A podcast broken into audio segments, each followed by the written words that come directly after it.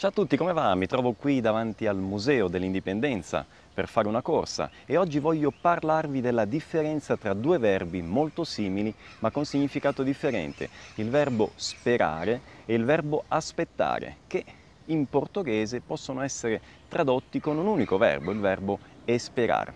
Prestate attenzione a questi esempi. Io, come vi dicevo, sono qui per correre e soprattutto spero di riuscire a correre prima che cominci a piovere.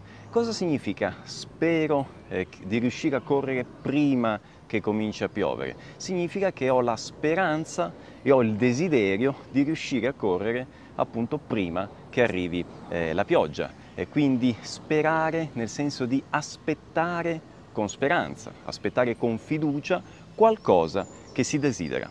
Attenzione, molti studenti direbbero, in modo sbagliato, aspetto di riuscire a correre.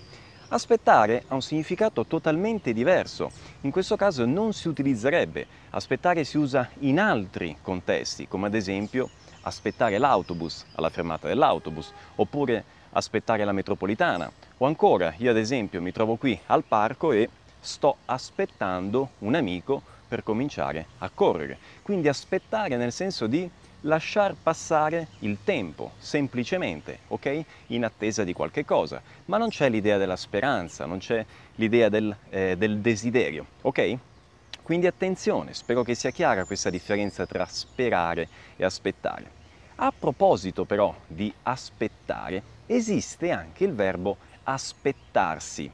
Il verbo aspettarsi potrebbe essere utilizzato in questo contesto. Ad esempio, tornando all'esempio iniziale, io potrei dire mi aspetto di riuscire a correre prima che cominci a piovere. Cosa significa aspettarsi? Cosa significa mi aspetto in questo caso? Significa prevedo. Aspettarsi significa prevedere qualcosa, essere convinto di qualche cosa, ok? Questa è l'idea. Quindi prevedere sulla base di che cosa? Sulla base di una conoscenza che si ha. Ad esempio, io prima di arrivare al parco ho sentito alla radio le previsioni del tempo e dicevano che non sarebbe piovuto prima di oggi pomeriggio, quindi io mi aspetto, prevedo sulla base di quello che so di riuscire a correre prima che piova, ok? Vi faccio un altro esempio per cercare di chiarire la differenza tra sperare e aspettarsi. Domani un mio studente dovrà sostenere l'esame per la certificazione della conoscenza della lingua italiana.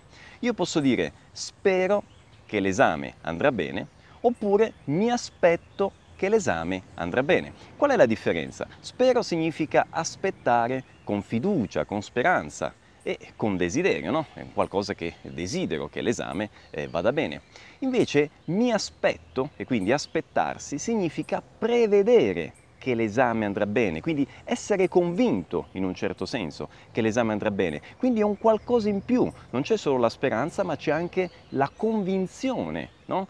La previsione che l'esame andrà bene. E perché? Perché io conosco lo studente, so che si applica, so che è molto impegnato, che ascolta costantemente, è costantemente immerso nell'italiano e quindi conosce la lingua italiana. E quindi sono convinto, prevedo che l'esame andrà bene, ok?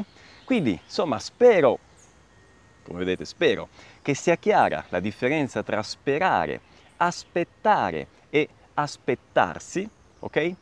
Aspetto i vostri commenti, ok? Aspettare i vostri commenti e vi do l'appuntamento al prossimo video.